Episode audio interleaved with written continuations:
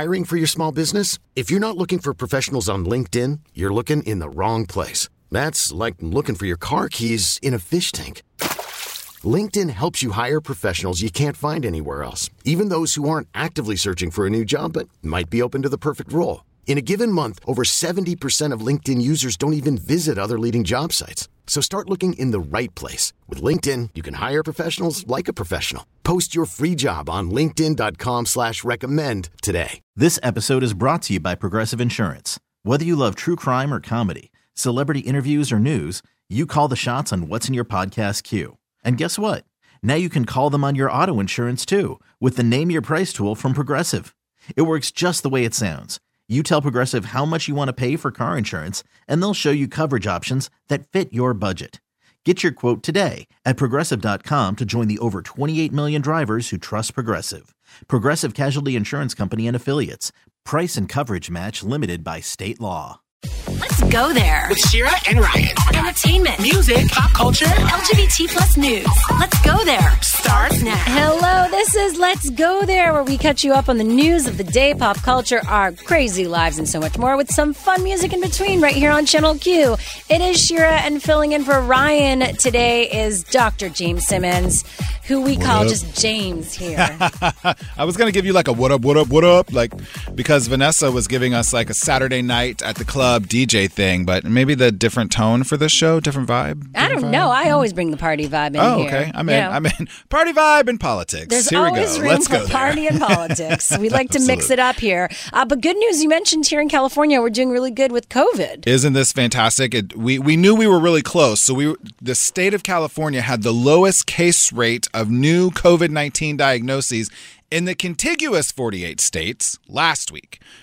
But Alaska was beating us. Now we are the best in the whole country of all 50 states. We are number 1. We have the least amount of COVID cases. So I think this is really funny that this comes on sort of the heels of the announcement that there are enough signatures for Gavin Newsom's recall election, which was the big emphasis for doing that because he shut us down too much, which is mm-hmm. why re- some Republicans and others want to oust him from office. We're going to talk about that on the show. But congratulations, everyone, for doing the right thing and getting California to number one. Good job, California, and for all those listening in other states. Well, That's all right. Y'all You are there. You can you can do this. You can do this. Exactly. Maybe we're a good example. I don't know. uh, coming up on the show, the study that reveals the current state of trans youth. That's at 3:35 p.m. Pacific, 6:35 p.m. Eastern.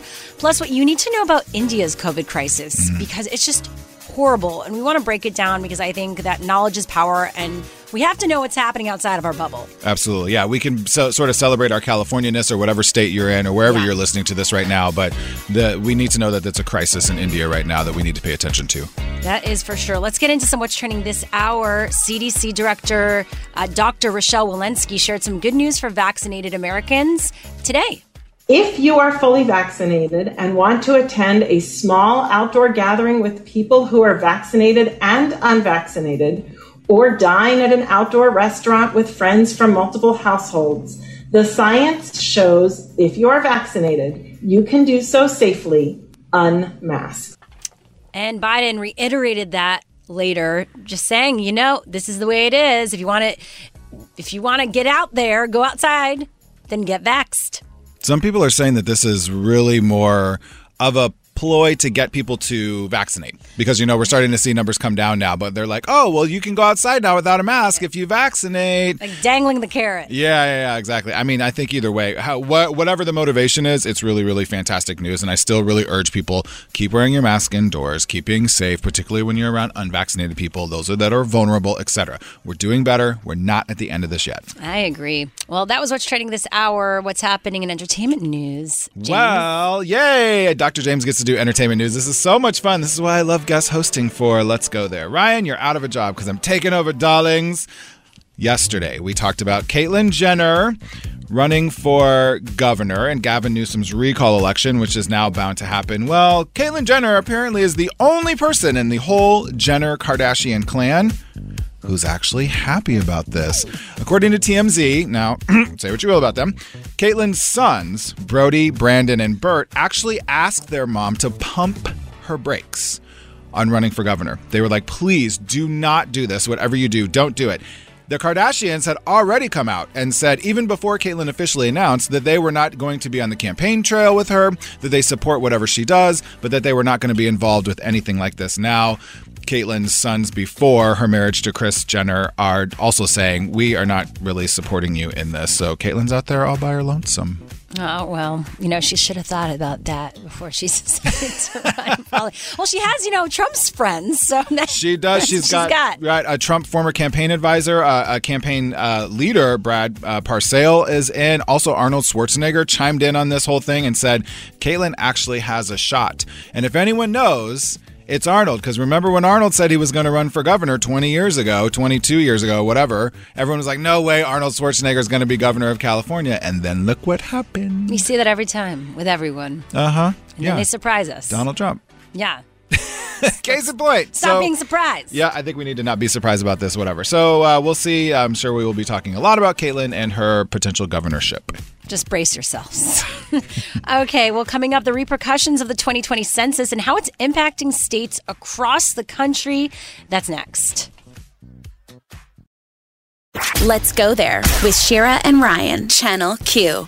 New data from the U.S. Census Bureau is forcing a lot of changes, including Democrats giving up seats in electoral votes. What happened? Well, Richard Fowler is back with us, Fox News contributor. Thanks for joining us today for this, Richard.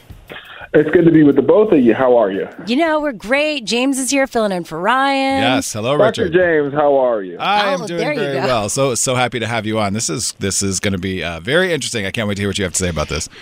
Uh, yeah, so Richard, Interesting indeed. yeah, explain what happened with the recent census because I think it's one of those things we hear about and you're like, okay, no, this is important, but now we're seeing the impact of some people's uh, filling in the form and maybe possibly other people who didn't.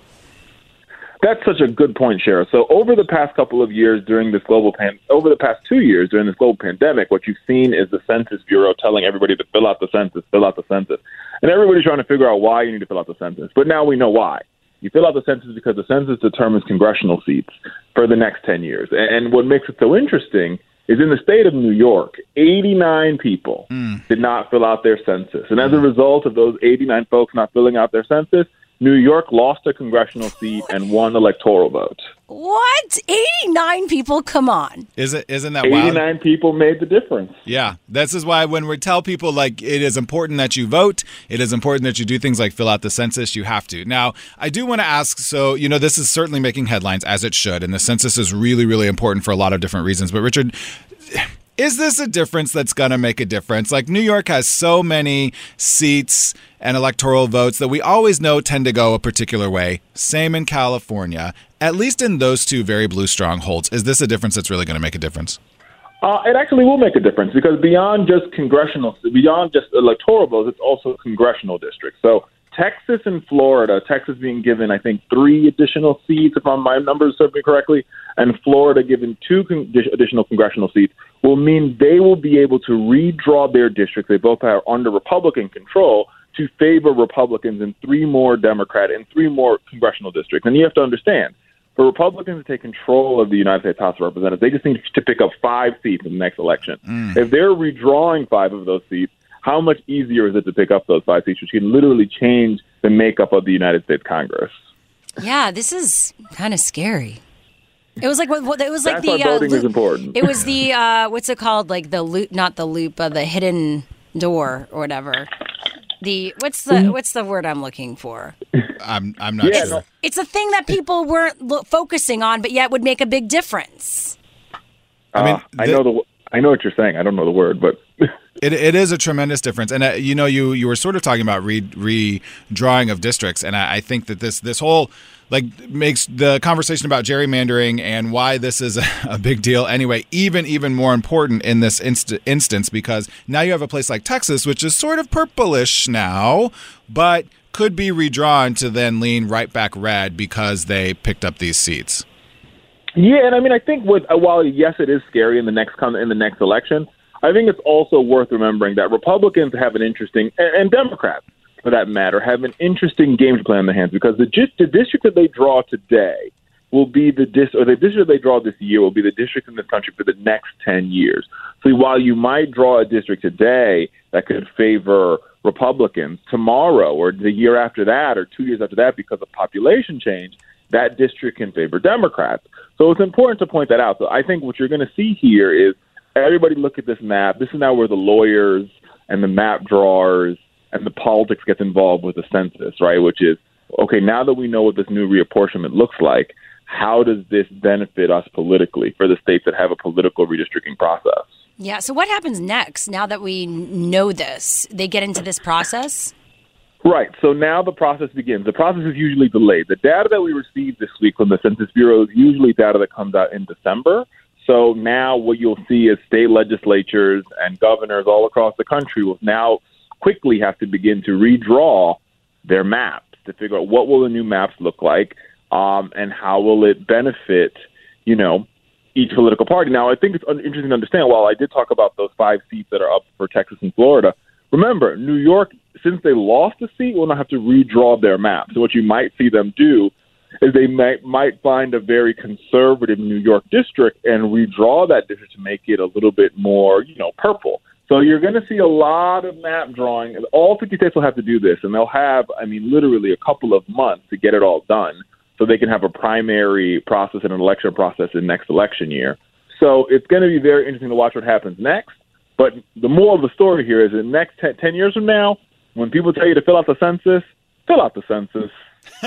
Right? well, that that leads me to you know, Richard. Obviously, you were, weren't in charge of the census, right? I, am not saying that this was uh, that you have some sort of insider knowledge, but just with the knowledge that you do have and your opinion, why do you think this happened in places like California, New York, all these different states? Why do you think that there were so, such dramatic shifts, or even in New York where they just missed? By 89 people. Do you think people didn't fill it out because of COVID? They were scared because of documentation status? They think the census is a fraud? Is this a conspiracy thing? Like, what do you think was really underfoot here?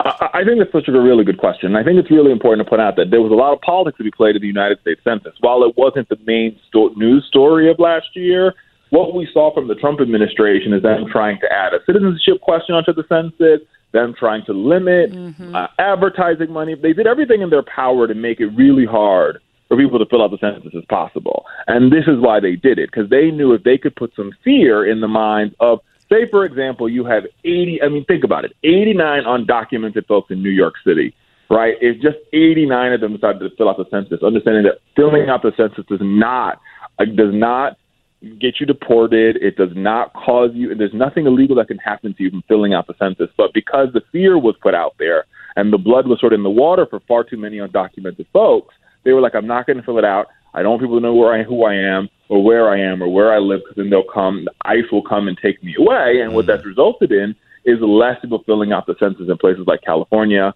Illinois, Michigan, um, New York, and the list goes on and on. Wow. All right. Well, thank you so much again for joining us for this. That was Richard Fowler from Fox News. Have a great rest of your day.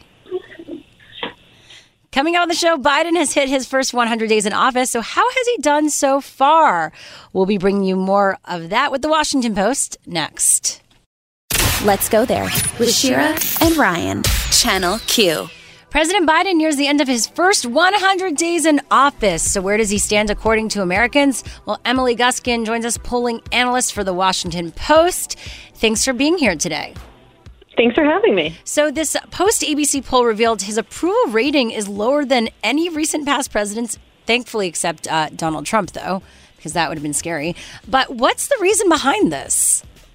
So, we did a poll, and we've been doing this for a while, and other pollsters have been too. So, we were able to compare their net approval near 100 days, going all the way back to Eisenhower. Um, and we found that Biden had a, a small majority approving of him, 52%, which is almost exactly the opposite of what Trump had at his 100 day mark, 53% approval. Um, and yeah, it was it's a small. He has positive 10 point approval rating. Trump had negative 11 points, and Obama had positive 43 points. But what we're seeing these days is just so much more partisan division than we've ever seen before. And that's really clearly evident in these polling data and looking at historic data when the population just wasn't as polarized as it is today. I mean, I feel like this this number, Emily, is actually surprising almost in a good way given that polarization of the country right now. I, am surprised that there are even a you know that's a technical majority of americans who polled at least are in favor of what biden is doing right now. In the middle of a pandemic in the middle of polarization in the middle of you know three months removed from an insurrection etc uh, did you find that you and your, your team doing the polling that you were surprised by these numbers well, I think that one of the things you mentioned the coronavirus pandemic, and that's something that we asked about. How do you approve or disapprove of the way Biden is handling the coronavirus pandemic? And he gets really high approval ratings on that 64%, including 33% of Republicans. So the way he's handling that is being is boosting his his approval rating overall. He also gets um, a slim majority approving of the way how he's handling the economy. Fifty two percent approve of that. Smaller share of Republicans approve of how he's handling the economy, seventeen percent. But those are two like those are the issues right now um, that we're looking at, and he has majority approval on both of them. And what about immigration? We asked specifically about the immigration situation at the U.S. Mexico border instead of immigration writ large, since this seems to be the issue that's really um, affecting uh, that is is perhaps hampering his his administration right now, and he doesn't have as high approval ratings on that. Thirty seven percent of adults approve, high shares of Democrats, you know, in party favorability, and just 10% of Republicans approve. So a majority disapprove there of how he's handling that. Where do these numbers sort of go from here historically, right? We we put a lot of emphasis on this first 100 days. Biden did a lot mm-hmm. of that himself as well. This is sort of a thing we do, but there isn't really much to the 100 days, right? We sort of make that up.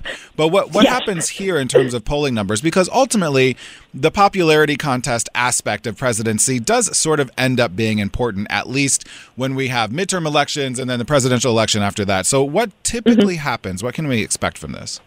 We usually have seen traditionally, like in the, the past history of polling, that presidents get what we call a honeymoon period, where people are willing to give them the benefit of the doubt and rate them a bit higher on several issues and their approval rating. Um, but I you know, what we saw in the Trump presidency is that kind of went out the window, um, and that continues to be a very partisan thing right now. Um, Americans are are really split, and I know we, you probably hear people say that time and time again.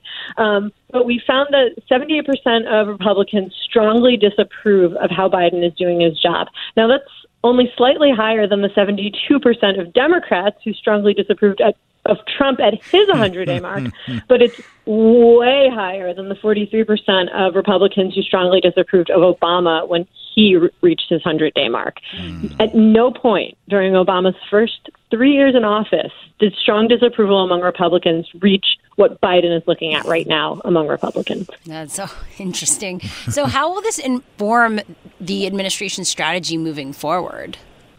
I think, you know, they probably are pleased to see that uh, slim majorities in several polls that came out recently um, say that they approve of what Biden is doing, and I think they'd probably be happy about that, and probably not happy about the approval rating on the on the issue in the border, which um, they've it is probably the biggest problem right now. I think, you know, coronavirus has high approval ratings.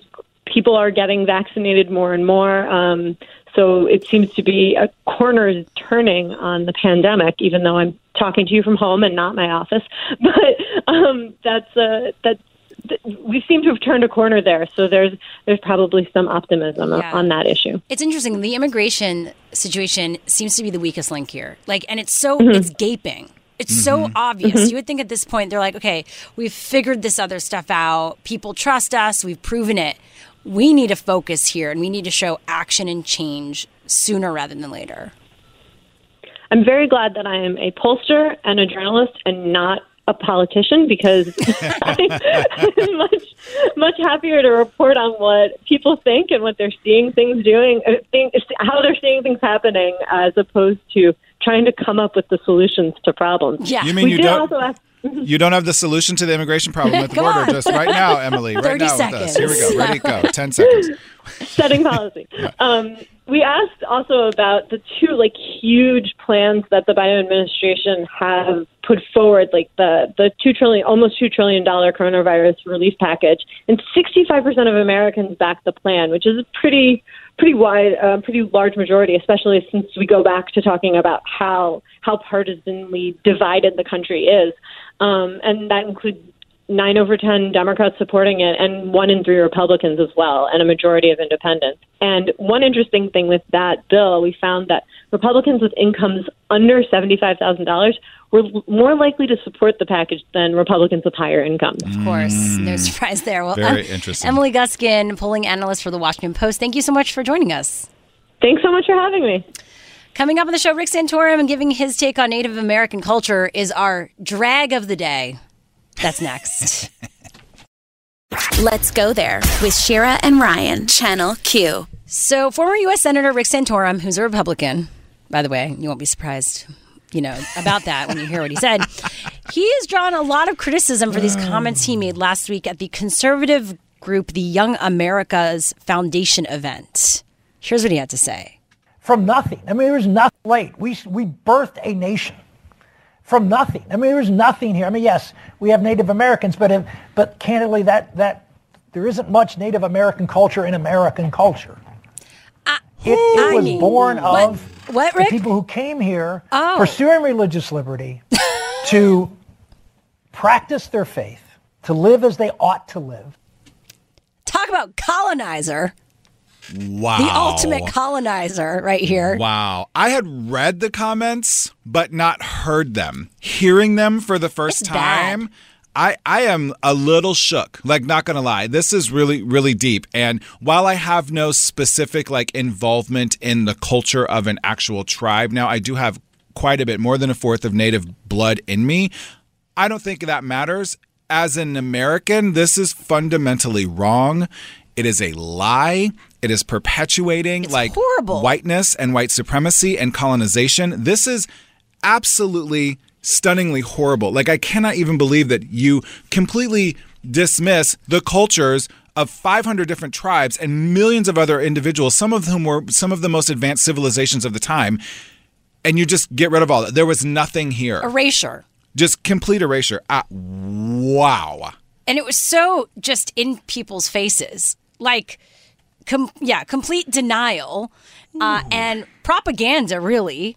Uh, someone said that, you know, someone with his views on Native American genocide is fundamentally no different than putting an outright Nazi on TV to justify the Holocaust. Oh, wow. There have also, you know, histor- historians have sort of pointed out that there were actually, you know, this like, you know, what he goes to say, because I think he's catching himself in the middle of his thoughts, by the way. He's like, there really isn't a, Native American culture, which I love how we just lump all tribes together, by the way. It's like mm-hmm. saying Asian.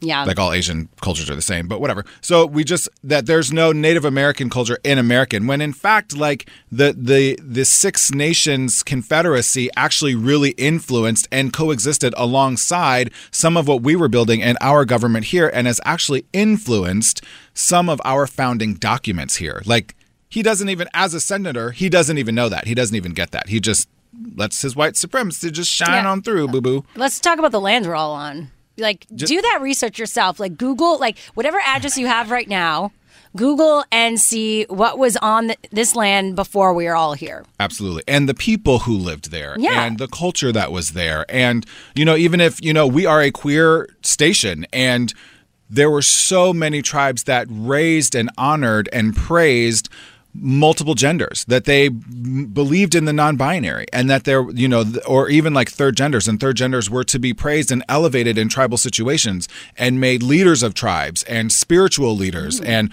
all of these things that happen that are important to our culture and were also just completely erased So, Rick Santorum, you get our drag of the day. We're not going to say cancel here. Well, we have we say it all the time on Let's Go There. But well, I just I'm starting a little segment, the drag of the day. Drag of the day. But this is like a bad drag. Usually, drag is good. That right, and not we're not talking RuPaul's Drag Race. We're Yeah, talking exactly. no, we're going to drag you through Let the us uh, know what you think of Rick Santorum's comments. Oh if you even want to waste your time, at LGT Show is where you can find us on social media. Coming up, will you tell what state? We'll tell you what state is paying residents to get a vaccine. More details next on what's trending this hour. Let's go there with Shira and Ryan, Channel Q. Coming up this hour, the current state of trans youth according to a recent study. That's in 30 minutes. And updates on Lizzo's DMs with a hot actor. That's in the T report.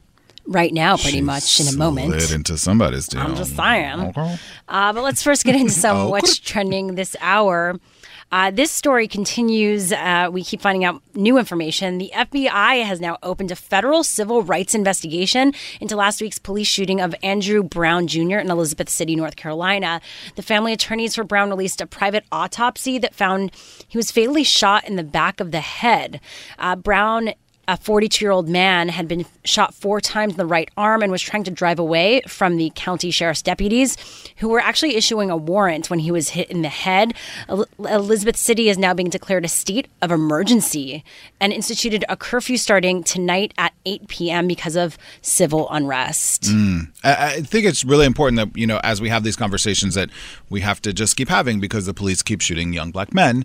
Is that that it's not the police's job to be uh, what is it jury and prosecution Making that decision Yeah. and like also assuming that they're going to do something bad before they even do anything. Yeah, I, I don't like like you are. Your job is to protect and serve. Your job is to not kill people because you think they did some sort of crime, or even if someone did some like minor crime. Your job is not to kill them. Like that's not your job. Yeah. just pl- plain and simple. Like even if people are like, oh, it's always racial. Why why is everyone making this a racial thing? Okay, fine. The police are disproportionately killing black people. Like period. End of discussion. That's been going on since slavery, Yeah. 1619, if you will. But then beyond that, your job as police is not to kill people. Period. End of discussion. Like just stop doing it. the uh the pistol happy you know they're like they they opt to, with to their guns so quickly Mm-hmm. uh, and it's sad because it seems like this happens more so here in this country where it will be like okay the, the first option is the gun versus other things Yep. Versus, you know, working through a situation that you supposedly have been trained on to de escalate and try to do other things. And the Adam Toledo case is another, you know, clear example of there was time to think and not shoot. And that did not happen. And that 13 year old boy ended up losing his life as well. Just like Andrew Brown. And it will be really interesting to see what happens tonight because more protests are planned, even in light of this curfew right now. So it Oh, I'm should be sure. very interesting to see. Well, let's move on to some good news, some decent news. Yeah. Governor Jim Justice of West Virginia announced a new vaccine incentive program. We're going to give every single one of these people, the people that have already stepped up, our young people, our young people that have already stepped up and been vaccinated, and every single one of our young people, we're going to give a $100 savings bond to every single one that steps up and takes their vaccines. Okay, so would you get a vaccine if you were being given money? I'm well, okay. So this is my my. I don't have an issue with this. I think this is fantastic, Yeah. right? Because I am super into now. I think it's because I'm old now, but I'm super into like I'm saving and I'm investing and I'm doing all these things. I'm trying to set myself up so I can retire early and all that stuff, right? So a hundred dollar bond. I'm like, yeah, you're not going to make a ton of money on it, but it starts people in the right direction. But I think what's going to happen is people are going to be like, no, I want a hundred dollars in cash. Yeah, like I need to pay my groceries. bond? Like what? What do you? Well, do you get that? these government bonds. They only have like two to three percent return per year. Like you're not going to make a ton of money on it, but it is hundred dollars towards something. Now I suppose people could cash that out and get some value for it. But I think more people are going to be like, no, I need a hundred dollar gas card. Right, I need. I got kids to feed. Like, give me a hundred dollars in cash. Right. I'm not sure a bond is a thing, but it's also much easier for the government to do that to issue bonds rather than like straight up cash. It Either is. way, incenting Huh. people for the vaccine, I think, is where unfortunately we are right now. But I'm all Uh-huh. for it. I was waiting for this one. Yeah. And that was what's trending this hour. What's happening in entertainment news, James? Okay. I love being the entertainment reporter on Channel Yes. Q. So we all know. Well, you may not know this. Lizzo slid into Chris Evans' DMs last week. she did what we were all wanting to do. she sure did. It was absolutely hysterical. And Chris Evans is not necessarily, I mean, he has a little bit of an interesting history on Instagram and TikTok and whatever. There may or may not have been a picture that was accidentally released of a part of Chris Evans that he wishes he maybe hadn't released. Well, it's no surprise to anyone who follows either of these two in Hollywood that Lizzo is a little bit obsessed with Chris Evans, right? She's been super into him. He's retweeted some things that she has tweeted, and then she's just been like, marry me. Well, last week she slid into his DMs drunk, and he has since responded, and they've actually carried on an entire conversation now. And Lizzo has fueled the fire a little bit more for her fans and Chris Evans fans by giving us a literally like less than tenth of a second flash of their DM conversation on TikTok. And so she literally goes on TikTok and she's like, "Let's see how good your pause game is," and she flashes the the uh, the the conversation, and then people have to try to pause and see what it was. Well, someone does have that good pause. Oh, I'm sure there are experts, pause experts now. Totally, of course, because that this is because you know people want to do these things. So, a quick take on the DMs. It says, "Well, they say you miss hundred percent of the shots you don't take." This is coming from Lizzo to Chris, and even though I unsent it like a dork, I'm glad you know I exist now. Is what she wrote. But it turns out that Chris Evans is like, "Of course he knows Lizzo exists. Ah. Come on now." He writes back, "Of course I do. I'm a fan. Keep up the great work." There was more conversation there, but it was not shared. So who knows if they got a little juicy or Mm, something. maybe she would like, I'll do some twerking on. Uh huh. You know. Juice, get it? I tried to make a joke about Juice. Okay. Oh, or maybe he was like, I'm unavailable because the truth hurts. You're good. Oh, thank you. Yeah. I'd be too slow. I'd be like, LOL, hee hee hee. That's what thing. You're like, that's a, you're like, oh my God, Chris Evans. Oh my God, oh my God, oh my God, oh my God, oh my God, oh my God, oh my God, oh my God, oh my God, oh my God, oh my God. Wasn't he Captain America? He was, he's my Captain America. Okay. Uh, now, coming up, more on the current crisis in India and why they're currently experiencing the world's biggest coronavirus surge. It is so sad. We're going to be breaking that down next. Let's go there with Shira and Ryan, Channel Q.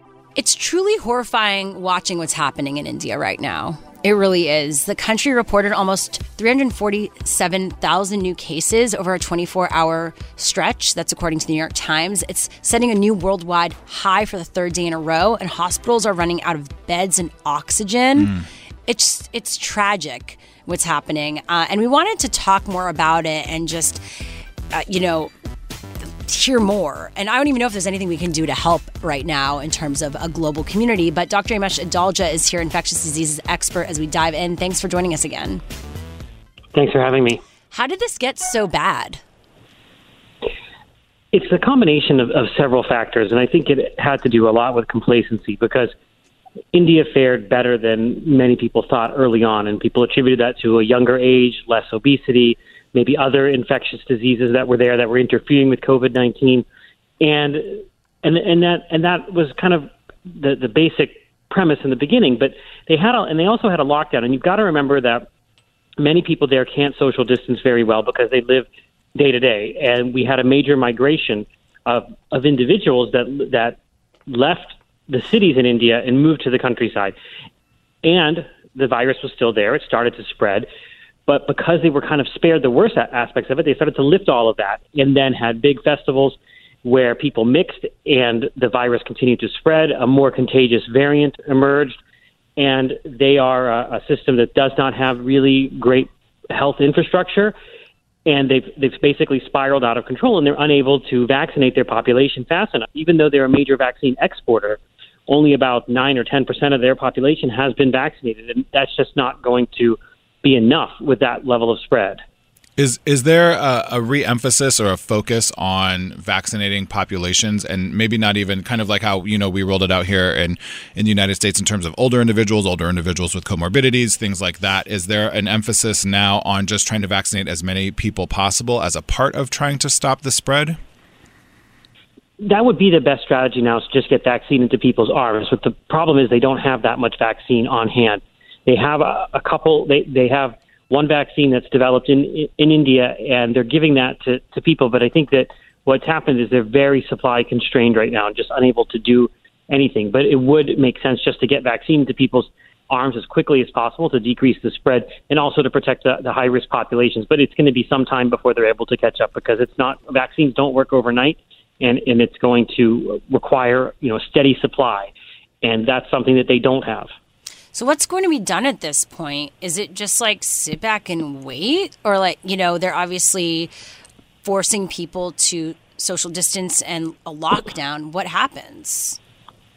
Well, you have to remember that the lockdowns are not going to work if people can't don't have the luxury to lock down. That's true. There's a distance. huge, uh, how, I mean, houseless crisis there as well. Right, and and I think that's something that we forget that in the United States, it's much we have the luxury to be able to social distance or have enough savings to be able to to go without work for some time and not starve to death, and that's not the case in some parts of uh, of India. What they need to do is go back to basics: test, trace, isolate, and vaccinate as much as they can. They have to really start getting people to to wear masks with a lot of uh, compliance. They've got to try and get people to social distance, and, and they've got to try and uh, mobilize the world to be able to get them more vaccines, and that's likely to happen.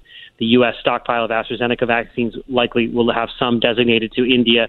There's export restrictions on ingredients for vaccines that are being lifted in the United States, and the CDC is sending a strike team there to help. So there are there are things that are being done, but it's going to be some time before they they're able to get a handle on such a explosive spread. Uh, Dr. Adalja, just real quick, we only have just a few moments left. How should the rest of the world be preparing for how this might impact them, right? So we know we know we are such a global community, and with the cases going up as they are now in India, should other countries be concerned? Every country should be concerned if there's another country where where the outbreak is uncontrolled, because that just gives the virus more chances to mutate, more chances to spur off new variants that will complicate everybody's response. And India is a major part of the world economy. India is a major vaccine exporter. Some of the plans to vaccinate the world are really dependent upon India's manufacturing capacity being used to fulfill orders. So all of this is going to have ripple effects. So it is really important uh, of all the countries that, that this one be handled uh, as as quickly and expeditiously as possible because it, it is going to be something that that delays the world's uh, the world putting this pandemic in their rearview mirror. Yeah, definitely. Well, thank you so much for being here to share what's happening. Thanks for having me. That was Dr. Amesh Adalja, infectious diseases expert from Johns Hopkins Center for Health Security. And by the way, there are ongoing fundraisers related to the COVID 19 crisis in India. You can go to bit.ly slash mutual aid India with capital M A I. So bit.ly slash mutual aid India. Let's go there with Shira and Ryan, Channel Q. There's new research about trans youth and specifically across different generations. We found this article, by the way, theconversation.com. Great site. Fantastic. I, th- I, this is new to me. Thank you for introducing me to this. I love that their little tagline academic rigor, journalistic flair. Yeah, sexy. It's yeah. very sexy. Well, this assistant professor of psychology from Michigan State University, Jae Puckett, wrote about this research that they've done that shows that Generation Z and just as a reminder about the generations, because I lose track, from uh, 1997 to 2012, and millennials born 1981 to 1996. Although very arguable, right? Lots of people like to argue that. Yeah. They're more diverse in their gender identities than older generations. Not surprising that right? Yeah. Uh, but it's true when it comes to identifying as gender queer, non binary, and a gender. Um, and the Generation X participants, 1965 to 1980, and baby boomers, born in 1946 to 1964 uh-huh. were more likely to identify as trans women compared with younger participants. This is really, I think this is really fascinating. It sort of speaks to where we are moving as a culture and as a society. Essentially, what they did is, is, is they took 695 trans individuals aged 16 to 70 and asked a bunch of questions about how do you identify? And as we, uh, you know, Shira just pointed out, so many more younger individuals, particularly the millennials and Gen Z, had some really fantastic results in terms of how they identify.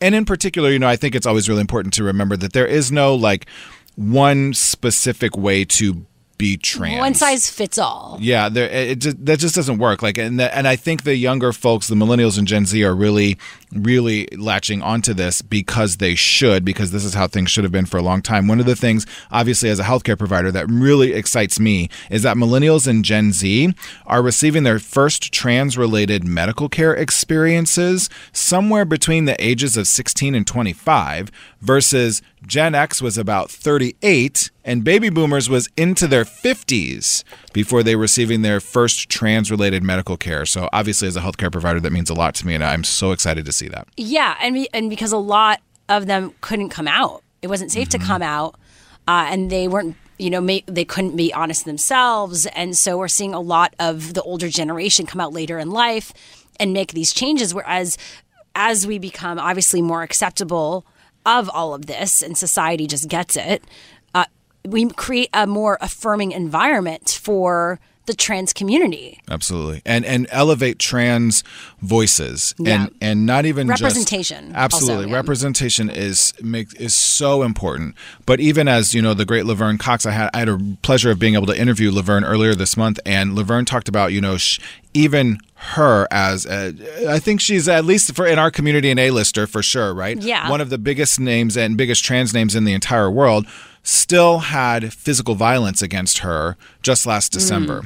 Yeah. And so while these are changing and the younger generations are able to sort of identify and move through their gender fluidity however they need to, and that's beautiful and wonderful, there's still so much more work to do because trans women in particular, trans women of color in particular, are, are dying and being murdered because of their transness. And so while this is all fantastic, it's just another signal that we need to keep doing more. And completely and i think this informs hopefully also all these schools and educators and lawmakers that when you have a study like this that says on average uh, that gender felt that people identify their gender and that felt, they felt different than their sex assigned at birth at age 11 with the youngest age reported for this milestone, what they're calling it, at age two, you see why it's more important than ever before to create these affirming environments and and really allow children to identify the way they want to identify versus what's being hap- happening right now, the control that's happening because of fear and homophobia and transphobia, Mm-hmm. right? And so when you have studies like this that come out, you see why it's important to push for this. Yeah, absolutely. And so many people, you know, particularly people on the side of of trying to take away rights from Yeah. trans individuals and and gender fluid individuals and non-binary folks. It, one of their biggest arguments is how can you know? No, That's no, exactly it. no one knows when they're so young, right? Well, when I was a kid and blah blah blah and X, Y, and Z, and of course these are sixty year olds, probably like cisgender heterosexual people making up the rules and, and saying, well, how do you know? Well, this survey very clearly of the 695 folks that mo- they all knew somewhere between the ages of two and 11 Two and 11, that yeah. they were were I hate this word, but different, right? They felt like their their gender assigned at birth didn't match what their gender was on the inside, or that they were agender or gender fluid. And people know early, and we have to respect that and adjust accordingly to protect these kids. And what happens when you do that? They said, and all these respondents, they reported living um, with uh, less internalized stigma when they had trans-related medical care Mm. and affirmed gender, uh, and they reported less depression and uh, what researchers call gender non-affirmation, less of that. So once again, why it's important for us to continue fighting for these rights across the board to protect the trans youth, but also trans women of color, Absolutely. as you mentioned. And we can't even just be allies, those of us who are not trans. Uh, we have to be accomplices in the work. Yes. Uh, well, coming up next on the show, Newsom, Governor Gavin Newsom may set up heroin injection sites in California. More on this controversial decision next. Let's go there with Shira and Ryan, Channel Q.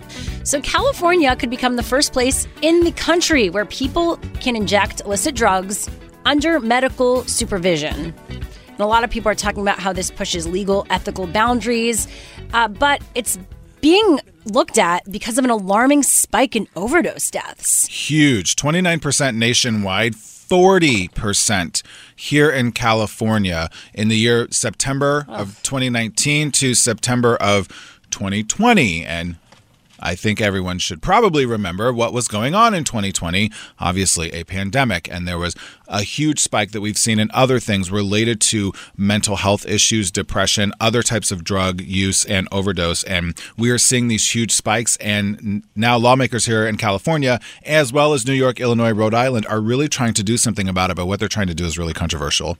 Yeah, so I didn't know about this. It's a concept of safe injection sites that have been implemented overseas, but it hasn't been implemented here in the US though, right? No, and well, there are some places that that do this not necessarily completely and totally legally.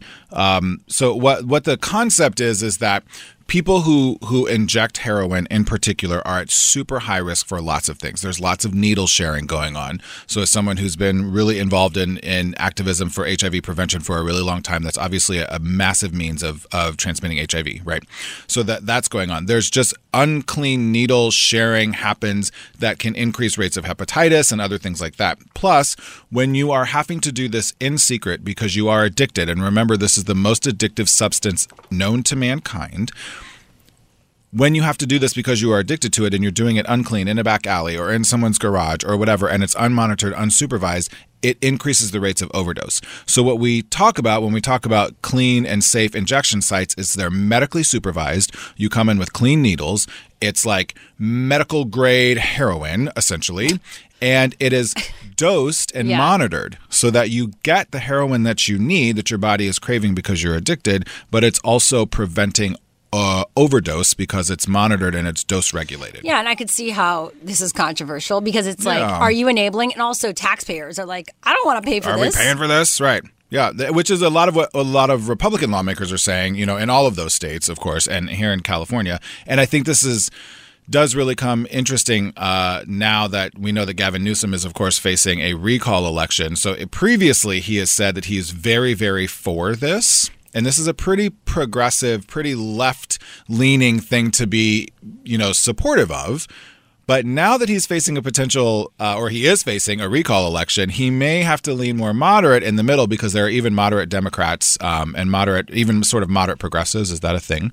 Who are Yeah. saying no, that this is not something that they would be in favor of. Yeah, and, and then why would he even want to test those boundaries? Yeah. right. Well, he may not have an option. This is actually moving through the California legislature right now. It may end up on his desk where he might have to make a decision on this during this recall election when they're doing debates and they're doing all of these things. Like he might actually have to make a decision about this. So it could be really, really controversial. And the thing is, I mean, from your uh, as a healthcare provider, do you think this is the answer to this crisis? I, that's an excellent question. Uh, and, and it's hard to say whether or not addiction this is, a total other industry than you're in, but you kind yeah. of like well, but no, but I see it because. I, I take care of patients in emergency departments and hospitals all the time, um, and so I see a lot of this. A lot of people addicted to these things. I have firsthand experienced people overdosing and, and caring for folks like that. So here's the problem: everything we've done so far isn't working. Right? Yeah, The okay. opioid crisis has been going on since the 90s. It disproportionately, although not as much as other drugs like illicit drugs, but it does does disproportionately impact um, poor people, uh, people of lower ec- uh, socioeconomic status, and people of color. So once again, we have those things exposing themselves. What is the solution? No one's come up with this yet because it's such a difficult topic and it's been going on since the 90s. I think injection sites ultimately are are safer, obviously, than shooting heroin in an alley, right? yeah, but it's a band aid to a much to a much, problem. much, much bigger problem. Hey, psychedelics is where it's at. No, that's, that was also a, a simple solution to a much more complex A problem. much, much, much more complicated problem. Well, let us know what you think about this. Would you be comfortable with heroin injection sites? Hit us up on social media at LGT Show. We love hearing from you. Coming up, we'll tell you why California has banned state-funded travel to Texas and involves an anti-LGBTQ plus bill. That's next on What's Trending this hour. Let's go there with Shira and Ryan. Channel Q. Okay, now coming up on the show, how to cut your screen time. We all need some of that help. Do you ever get a notification, James, of your screen time and you're like, no, oh, I spent seven hours today on my screen? Like, how is that even possible? Uh huh. The average that comes every week. Oh, I signed up for it on purpose, and yeah, I, I've actually been dropping since Pandemia has been releasing. Since Oh. we've been able to go out in the real world, I've been dropping a little bit. I should check because I just, I, I just get surprised every time I see it. Like, no. You're like, Get- I really spent that it. much time on my phone know, every it's sad. Like Well, that's crazy. We're here to help you out, and it'll probably help. I'm super into this too because it messes with sleep and mental health and all yes. that stuff. Yeah. So that's coming up in 30 minutes. But right now, let's get into some what's trending this hour. The Supreme Court rejected a request by the state of Texas to allow them to file a complaint against the state of California for banning state funded travel to Texas in response to an anti LGBTQ law. So, Texas, under the administration of Governor Greg Abbott, uh, passed a law in 2017 that allowed foster care and adoption agencies to refuse to work with potential parents who don't follow the agency's religious principles, even if they receive state funds. So California put the state on a list of states that can't use state funds to send staff, board members to, or students to.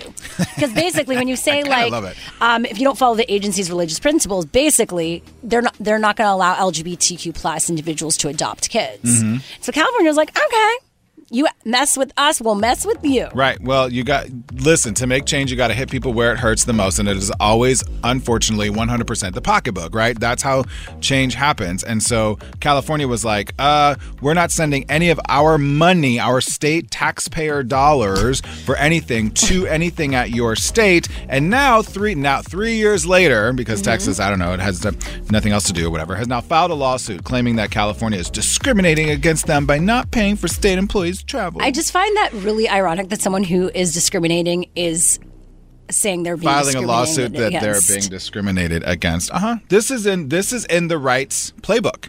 This is how this happens, right? We talk the immigration crisis, for instance. I, I mean, I, I know I'm changing subject a little bit. The immig- immigration crisis has been going on for a very, very long time. Now, according to the right, it's solely 100% Joe Biden's fault and responsibility, right? So when things were going on, it wasn't a crisis when Donald Trump was president, but now that Joe Biden is, now that there's a Democrat in the House, oh, it's completely Joe Biden's fault. He's completely lost control of all of these things, right? This is just, it's part of politics, it's part of grandstanding. And in particular, you know, Texas has been uh, touting all day long uh, these new numbers because of when we lost uh, the census numbers, right? That we talked about earlier in the show. If you missed that, there's a pod- podcast. Download it on Audacy. Yeah. So you can go back and listen to that. But we talked about how, you know, we've lost an electoral vote, a congressional seat here in California because ma- we didn't meet our numbers as before. Some of that is because people are moving from California to places that are more affordable, like Texas. And so Texas is kind of trying to rub it in our face, I think. And maybe though that will make Texas purple towards blue if more people keep moving from these other states. Hopefully, it's on its way there. Okay, another actor is possibly running for governor of California. This is getting crazy. First, we have Caitlyn Jenner. Now, actor Randy Quaid tweeted this today that he is seriously considering running for California governor. I promise that if I ele- if elected, I will clean up the district attorney offices throughout the state. This 70 year old actor said. You might know Quaid from his role in National Lampoon films, followed up, uh, and he included the hashtag Randy Quaid for CA Gov. So things are just getting interesting here in California. The, the rest of the country, and I think even Canada, I always talk to my parents. I'm like, what's going on over there? Right. And you just listen, you have to take these things seriously because we've had too many actors now, unfortunately, uh, win elected seats. So you have to take them seriously when they do this. Just distract from what we really need to focus on. Right.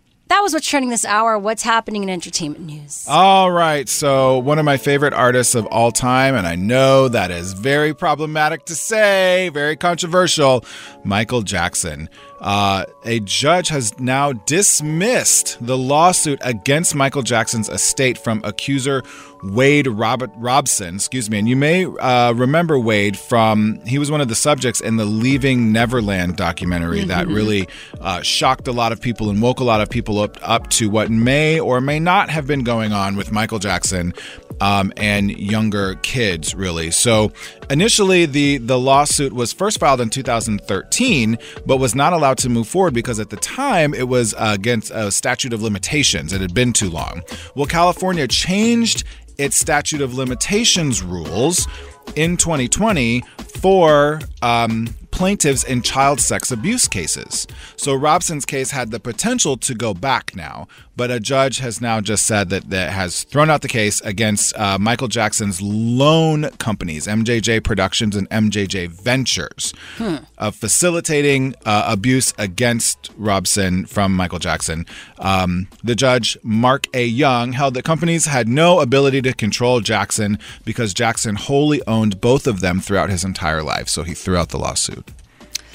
That quickly. You know, not that quickly. It happened over years, but it's like it's sad when you see folks come out and like you think maybe something will change, make a difference, and then it just doesn't. Yeah, Really? and, and even with, I mean, I think it's a really fantastic ruling that California did in 2020 to allow child sex abuse cases to not have the same statute of limitations as other cases. That's great because people need to be held accountable for that. And lots of times, individuals who are abused, uh, particularly sexually as children, are not able to be in a place where they're ready to like have punitive nature for that Yeah. until they're, you know, adulthood. But this made it so he was protected by his companies, right? Yeah, so that they're saying that essentially because he owned these companies, the companies could not be then held responsible okay, for yeah, his and, actions. and, and if he was alive, probably he would be the one. to Yeah, it would be him but because versus- he's not. Got it. All right. Well, Yeah. that's that sucks for them.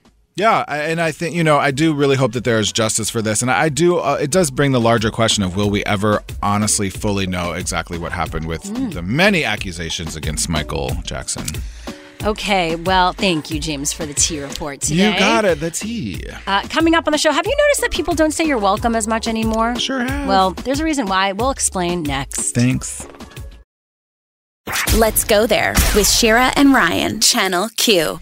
So when someone says the words thank you, it's our natural instinct pretty much to say something in return like, of course, anytime, sure, or no worries. But what happened to the traditional you're welcome, right? You're welcome.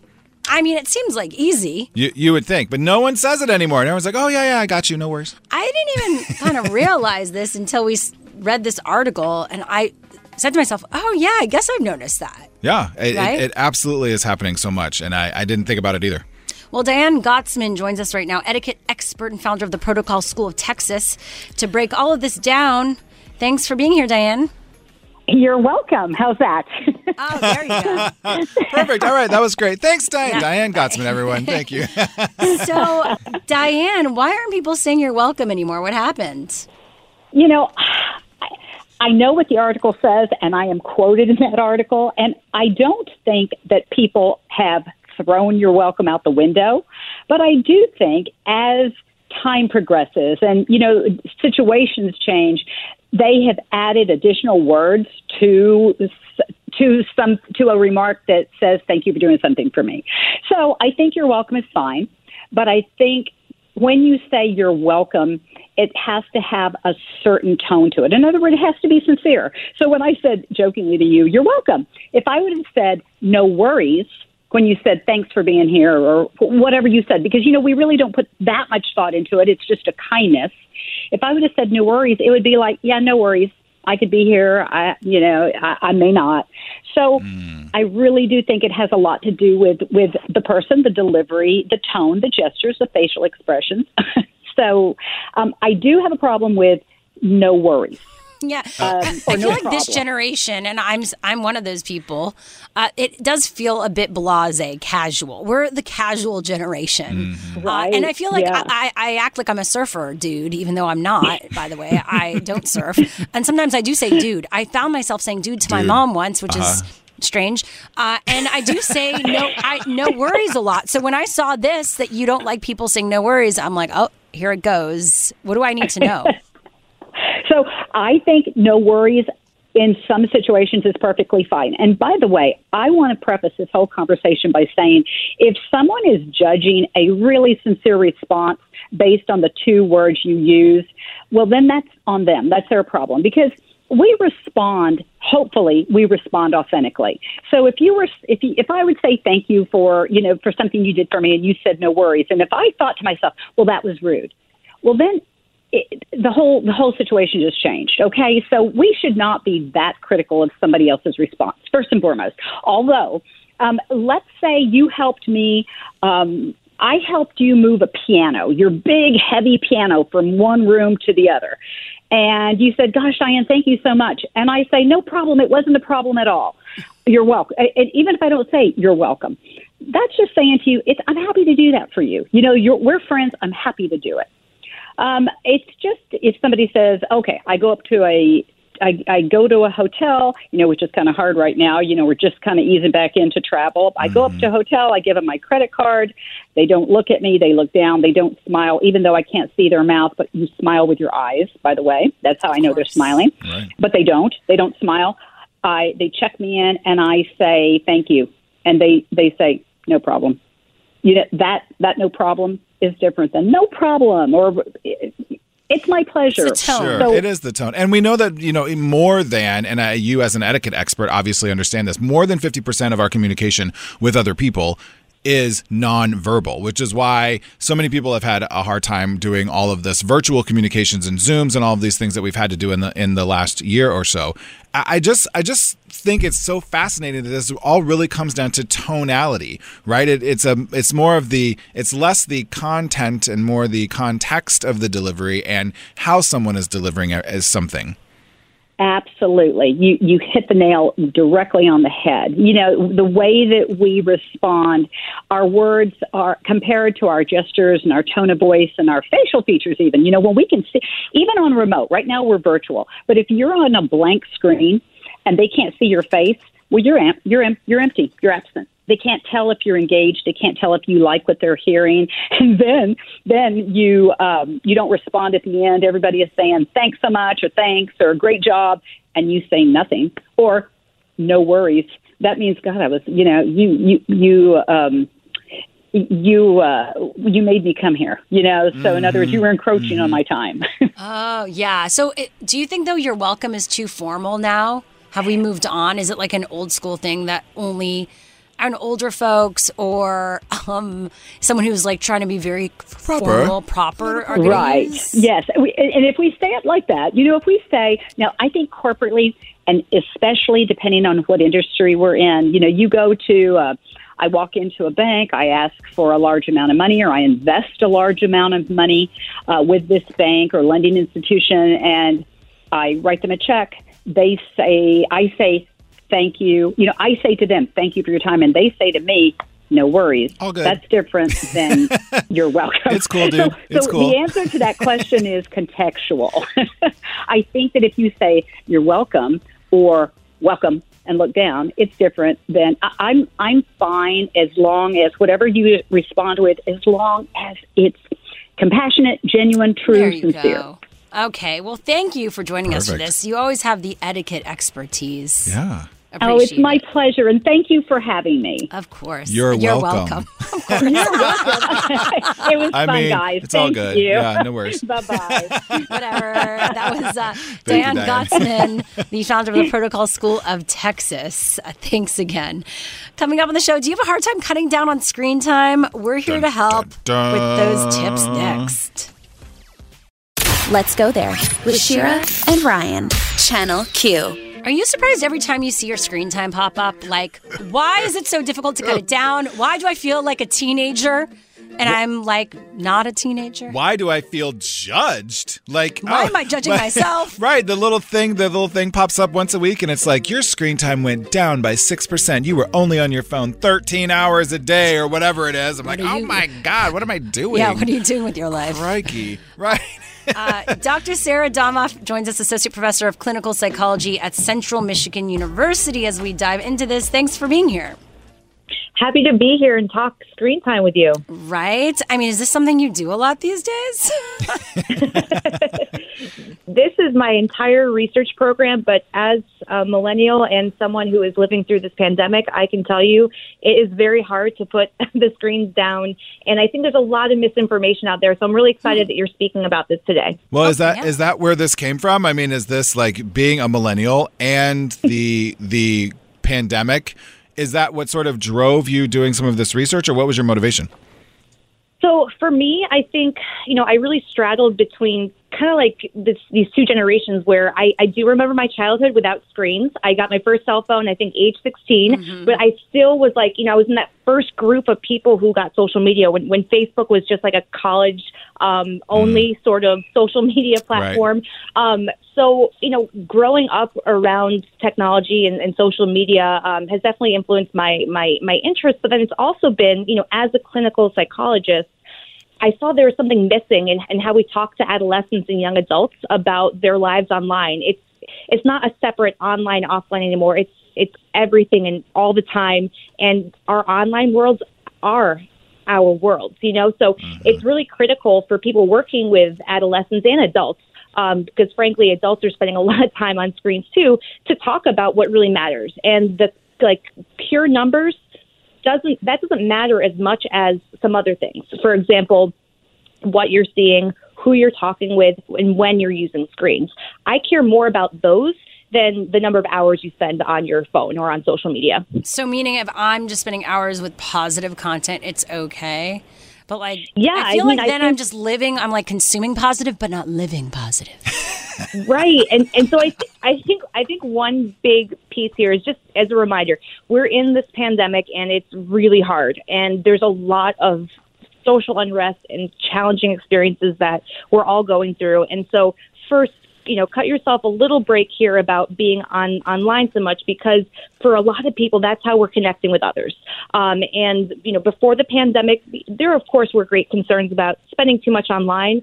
But I think the goal for for all of us, whether you're a young adult or an older adult, is to find a way to make the technology, social media, or your phones work for you, and not let it take away from some positive aspects in your life. And so, you know, one big piece, of course, positive content. We want to be engaging with people online who lift us up, who um, are friends, where we get social support, where we reach out to others, where we share who we are. Um, we want to not spend time consuming content that is negative all the time. And that even goes for the news. I mean, sometimes the news can can be so draining and you need to take a break. But I think the content really matters and that and that's one big thing, but it's also how we use social media. So I when when talking with an adolescent or adult about their use, I want to know so what are you looking at when you go on social media? Are you passively scrolling, comparing yourself to others, or are you engaging with people who um, are giving you support, or you're or sharing an aspect of yourself that you you wanted to share with someone? So I think how you use social media is also very important. And that's what the research actually shows is that you can get benefits from engaging positively with others online. And you can experience consequences if the people that are following you or you're following are negative, toxic people. So that's another piece too. What you see and how you engage. But then the last piece. Oh wait, we're gonna we're gonna oh. we're gonna wait to share the last piece of Ooh, this. okay. And how much time is too much time? Even though we don't want to judge you, we're gonna get into the numbers also. Yeah. Next. Okay. Let's go there with Shira and Ryan, Channel Q. We are back with Dr. Sarah Domoff from Central Michigan University. We're talking about screen time, how to cut down your screen time, and what you need to know. We're debunking it all right now. So you're getting into the the one thing that sh- people should take notice of, in, uh, as it relates to their screen time before the break. What is that one thing? it's when you use, not necessarily how much you use. So what we've found in terms of how social media impacts us is is the timing of our use. So if we're using social media or we're on our phones late at night and it's interfering with our sleep, that is that's when I would say that there should be some changes made. Then we should be thinking about changing the timing of your screen time, but not necessarily cutting back altogether. So choosing times during the day when you're not doing other things or when you're acti- when you shouldn't be engaging in other activities, important activities like sleep, um, engaging with others face to face. Considering the times or the context of use, really important.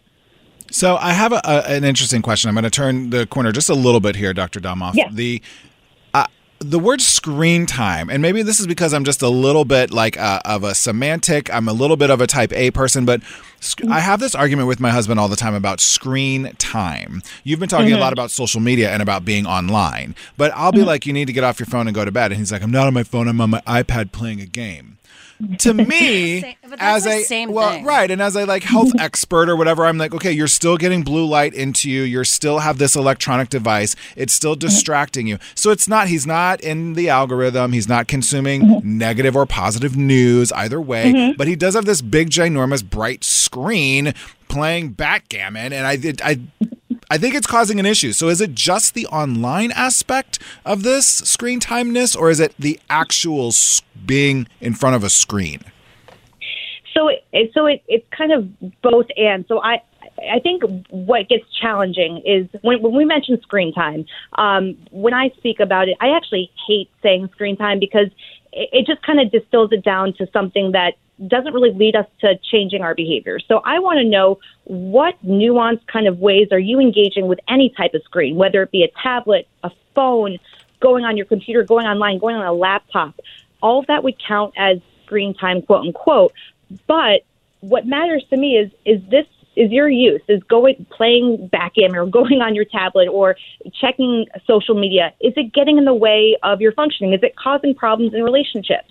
You know is it interfering with time with a loved one uh, for example? So in considering if one screen time becomes problematic or too much that really that distinction there is really tied to is it interfering with their functioning is it causing conflicts with you and your your significant other is it causing problems with your friends at work being distracted and so forth and so yeah. it, it really it really matters in terms of how is this impairing your life or things that uh, once were enjoyable? Are they no longer enjoyable? Is there conflict? Is there stress? But I feel, and what you mentioned is so important, by the way, to notice. If that's happening to you, then let's help you out, right? Right, Make right. a change. But when I look at it, I think it can be more subtle.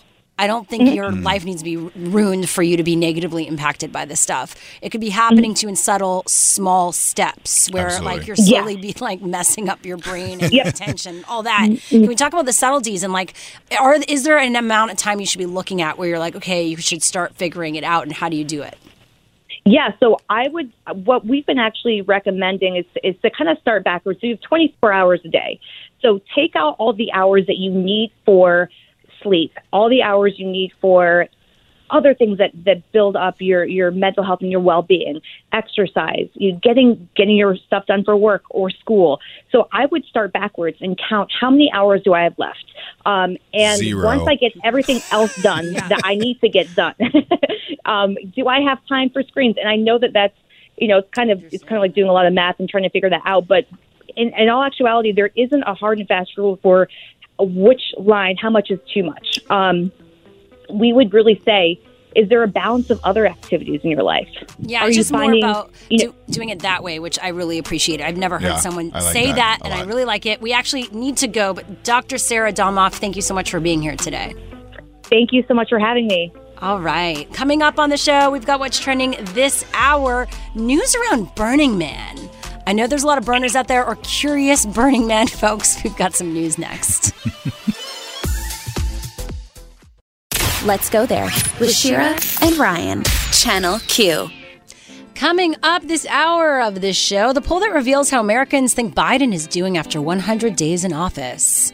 And we'll also be looking at the current generation of trans youth, according to this study, um, and really some data that could help how we uh, approach these lawmakers who are pitching and proposing all these anti-trans laws. Absolutely. Hopefully, with this data, it could show them like what happens when they do this. Mhm. and why it's so important that these laws be be stricken down, that Yeah. these potential laws not happen.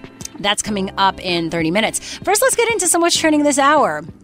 Okay, Burning Man 2021. If there's some burners out there, it's officially been canceled. Oh, wah, yeah. wah. Organizers announced that today. It's the beginning of the, I think, festival cancellations. We're just starting. It's season. Do you it's think festival they're season right come now, that? and as we approach festival season, it's the beginning of the cancellations. At least for this year, I think this is going to be the last year these cancellations happen. This was always going to be a transitional year. Yeah, for sure, for sure. Because know? there's so many things that are happening that are maybe starting to come back, but I think the timing of this is really something else. You know, everyone's saying that Fourth of July is going to be like the start of Hot Girl Summer, and like that's sort of when things are going to be opening up. And while yes, we're doing great in California, other parts of the country are doing great. Yeah. There are still other parts of the country that are having huge astronomical surges right now. We're just not ready to have a whole thousands of people all over each other in the middle of the desert. including with this uh, where people come in from all around the world Yep, i mean it's just not going to happen so they said it's impossible to resolve in the time that we have because of the pandemic we've decided to set our sights on black rock city 2022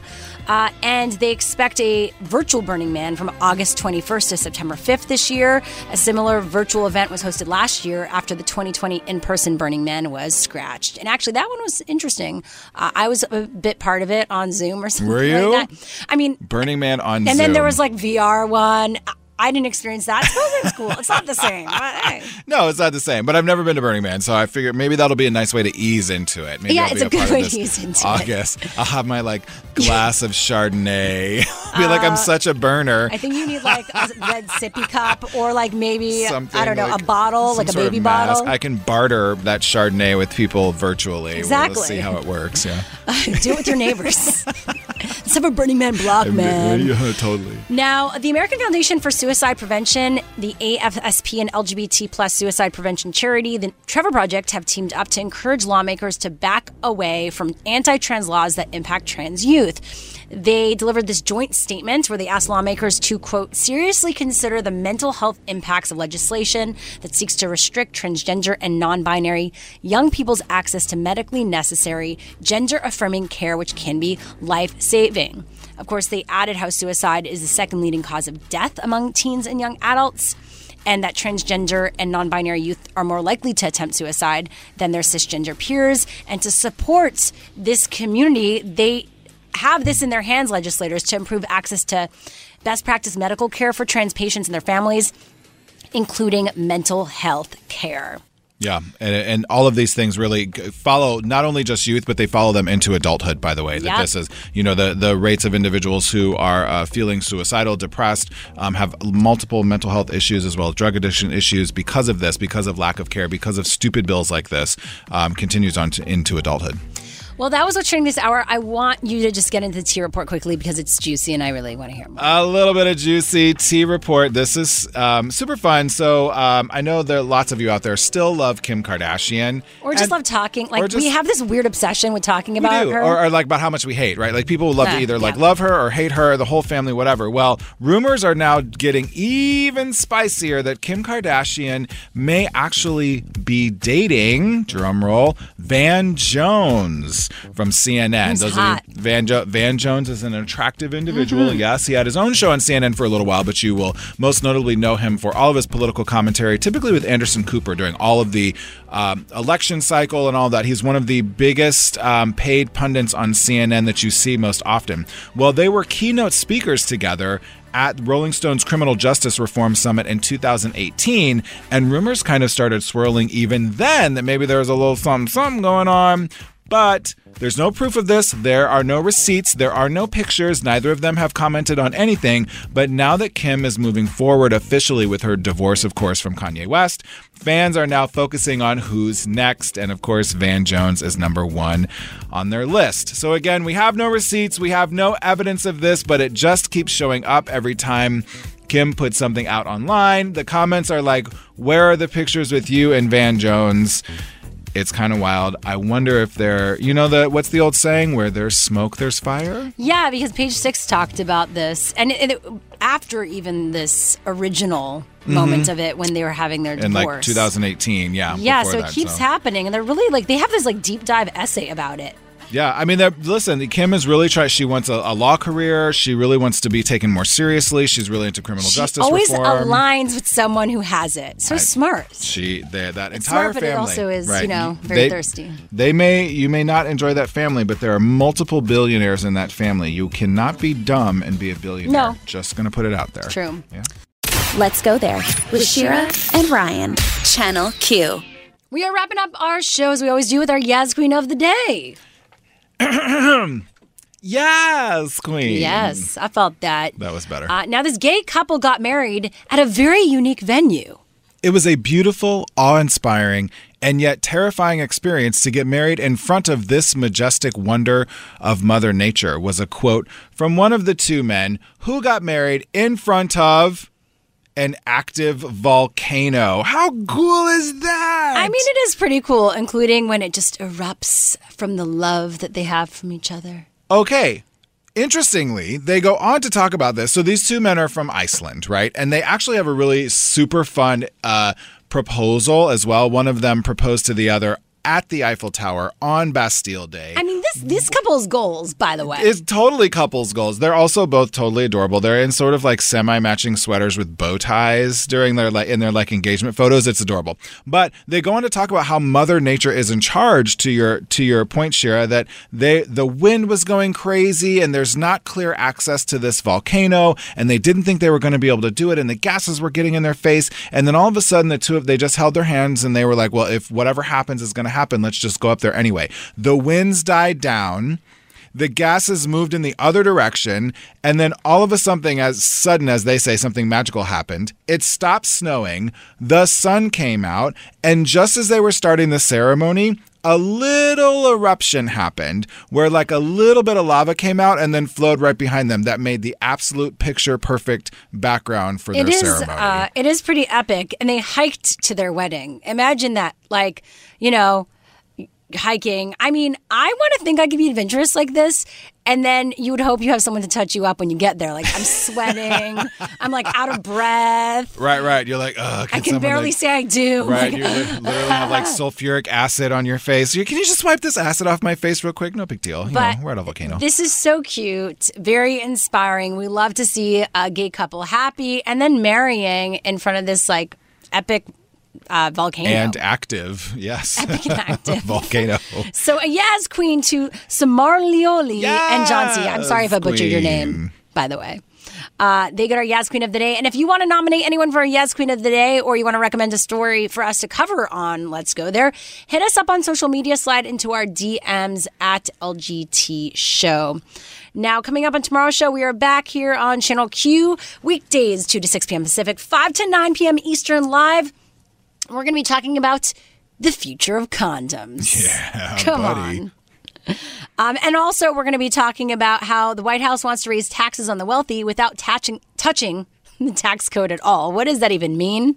Yeah. We're going to tell you. Clearly, we don't know, but we're going to talk about it. You and Ryan are going to talk about it tomorrow. Exactly. Ryan is back. Dr. James Simmons, thank you so much for filling in It's for Ryan the past two days. You're pleasure. amazing. Thank you so much. You are amazing. You make it so easy. So does Vanessa. I mean, Vanessa. You Producer know, Vanessa. I have some notes for Vanessa, but other than that, I'm kidding. It's been great being with the two of you. Thank you. Thank you so much for having me, and thank you, Let's Go There listeners, for having me as well. Yes, you're always welcome back.